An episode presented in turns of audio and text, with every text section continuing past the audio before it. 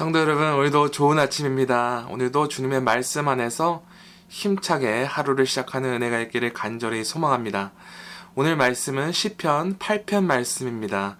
제가 시편 8편 봉독하고 말씀을 나누겠습니다. 여호와 우리 주여, 주의 이름이 온 땅에 어찌 그리 아름다운지요. 주의 영광이 하늘을 덮었나이다. 주의 대적으로 말미암아 어린아이들과 젖먹이들의 입으로 권능을 세우시며 이는 원수들과 보복자들을 잠잠하게 하려 하심이니이다. 주의 손가락으로 만드신 주의 하늘과 주께서 베풀어 두신 달과 별들을 내가 보오니 사람이 무엇이기에 주께서 그를 생각하시며 인자가 무엇이기에 주께서 그를 돌보시나이까. 그를 하나님보다 조금 못하게 하시고 영화와 종기로 관을 씌우셨나이다. 주의 손으로 만드신 것을 다스리게 하시고 만물을 그의 발 아래 두었으니 곧 모든 소와 양과 들짐승이며 공중의 새와 바다의 물고기와 바닷길에 다니는 것이니이다. 여호와 우리 주여, 주의 이름이 온 땅에 어찌 그리 아름다운지요. 아멘. 오늘 함께 묵상할 시편 8편은 시작하는 절과 끝나는 절이 동일합니다.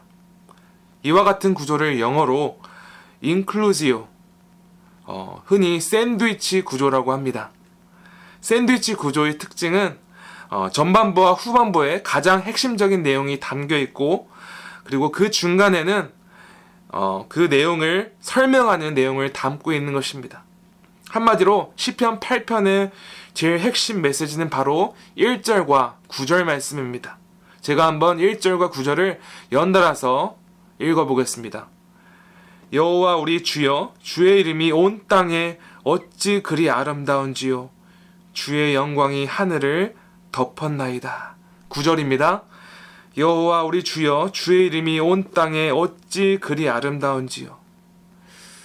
여러분, 1절과 9절을 통해 우리가 즉시 알 수 있는 사실은 시편 8편은 하나님을 찬양하는 노래입니다. 시편 8편 저자인 다윗은 구체적으로 어떻게 하나님을 찬양했습니까? 주의 이름이 온 땅에 어찌 그리 아름다운지요. 1절엔 추가적으로 이렇게 기록되어 있죠. 주의 영광이 하늘을 덮었나이다. 이 1절과 9절에 기록된 아름다운지요라는 단어는 위대하신, 광대한, 영광스러운 이라는 의미를 가지고 있습니다. 한마디로 다윗은 위대하시고 광대하시고 영광스러운 하나님의 위엄이 가득한 이 세계를 묵상하면서 온 땅과 만물과 온 우주를 만드신 창조주 하나님을 찬양하고 있던 것입니다. 물론 이 말씀은 이 세상의 자연을 통해서 창조주 하나님을 완벽히 알 수 있다고 말하는 것은 아닙니다. 분명한 것은 우리가 진정으로 하나님을 알고 그분의 뜻을 알기 위해서는 하나님의 말씀을 받아야 합니다.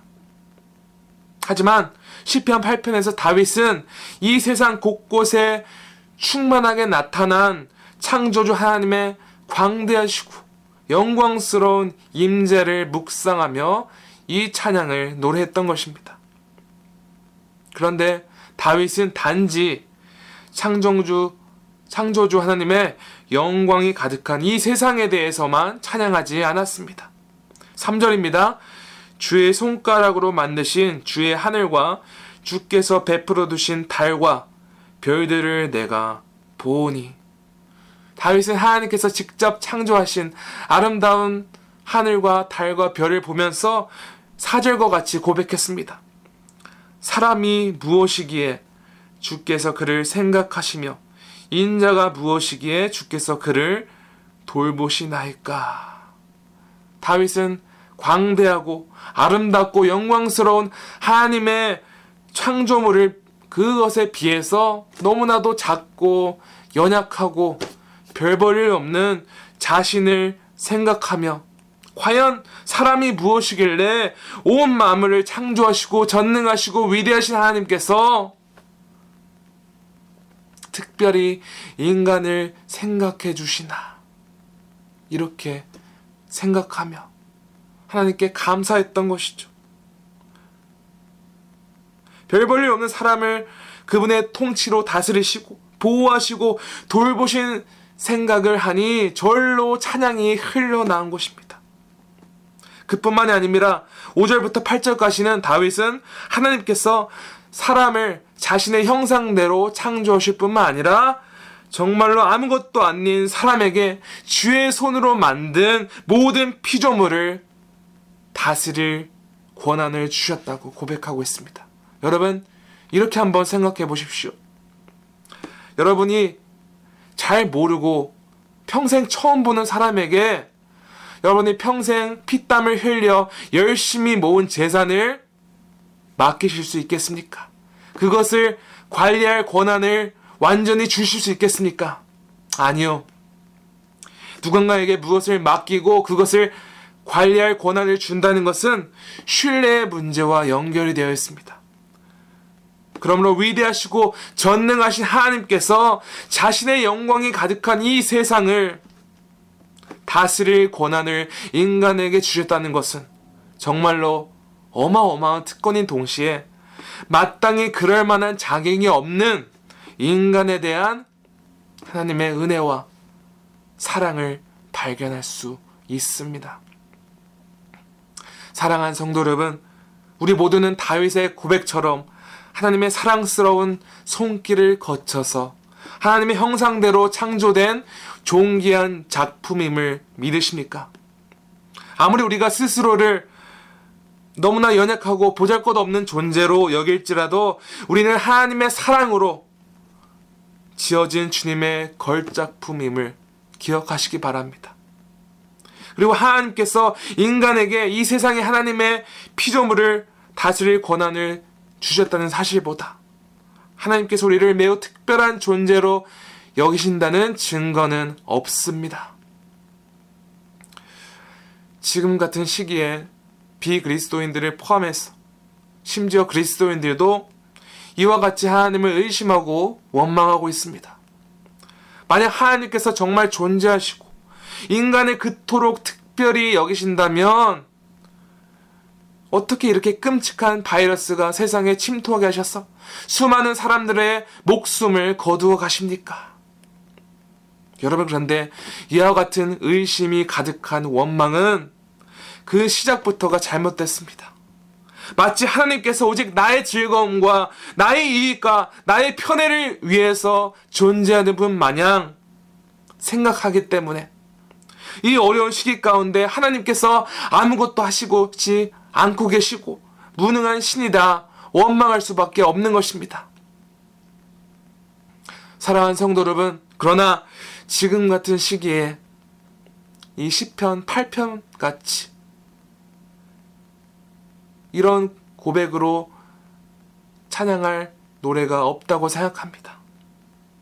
왜냐하면 인간의 모든 연약함과 죄로 말미암아 불완전해진 이 세상 가운데도 하나님께서는 여전히 우리를 특별히 여기셔서 특별히 생각해 주시고 우리를 그분의 강한 손으로 돌보시고 우리를 그분의 온전한 뜻대로 통치하여 주신다는 것보다 더욱 감사하며 찬양해야 할 이유가 없기 때문입니다.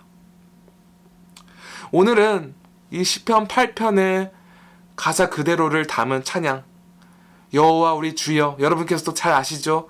이 찬양으로 오늘 이 순서를 마치려고 합니다.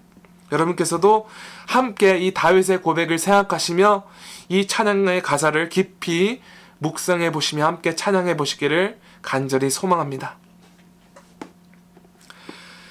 여호와 우리 주여, 주의 이름이 온 땅에 어찌 그리 아름다운지요, 어찌 그리 아름다운지요. 여호와 우리 주여, 주의 이름이 온 땅에 어찌 그리 아름다운지요, 어찌 그리 아름다운지요. 주의 손가락으로 지으신 주의 하늘과 주가 베풀어 두신 달과 별 내가 보니 사람이 무엇이 관대 주께서 저를 생각하시며 인자가 무엇이 간데 저를 권고하시나이까. 여호와 우리 주여, 주의 이름이 온 땅에 어찌 그리 아름다운지요. 어찌 그리 아름다운지요. 하나님 아버지, 감사합니다. 이 온 세계에 주님의 영광이 가득하고 주님의 광대하심과 위대하심이 가득한 것을 우리가 매일 보고 있습니다. 아버지, 이것을 우리가 묵상할 때 하나님의 영광이 가득한 것이 얼마나 아름답고 또한 얼마나 위대하고 또한 우리에게 얼마나 찬양할 일인지 이 시간에 고백합니다. 주여, 비록 우리가 우리 눈앞에 보는 이 현실만 바라보면 너무나 답답하고 너무나 좌절할 일만 많지만 아버지, 그러나 이 불완전한 이 세계 가운데서도 하나님께서 여전히 우리를 통치하시고 우리를 특별히 생각해 주시고 우리를 보호하시고 우리를 그분의 선하신 길로 인도하고 계신다는 사실을 알 때 아버지, 이 어찌 아름다운 사실인지 우리가 고백합니다. 주여, 우리를 늘 생각해 주시고 보호해 주시고 우리를 선한 길로 인도해 주셔서 감사합니다. 오늘도 이 사실을 기억하고 아버지, 오늘 하루를 담대히 감사함으로 찬양하며 살아가게 하여 주시옵소서. 아버지, 모든 것을 주께 감사드리고 영광 올려드리며 이 모든 말씀 우리 구주 예수 그리스도 이름으로 기도합니다. 아멘.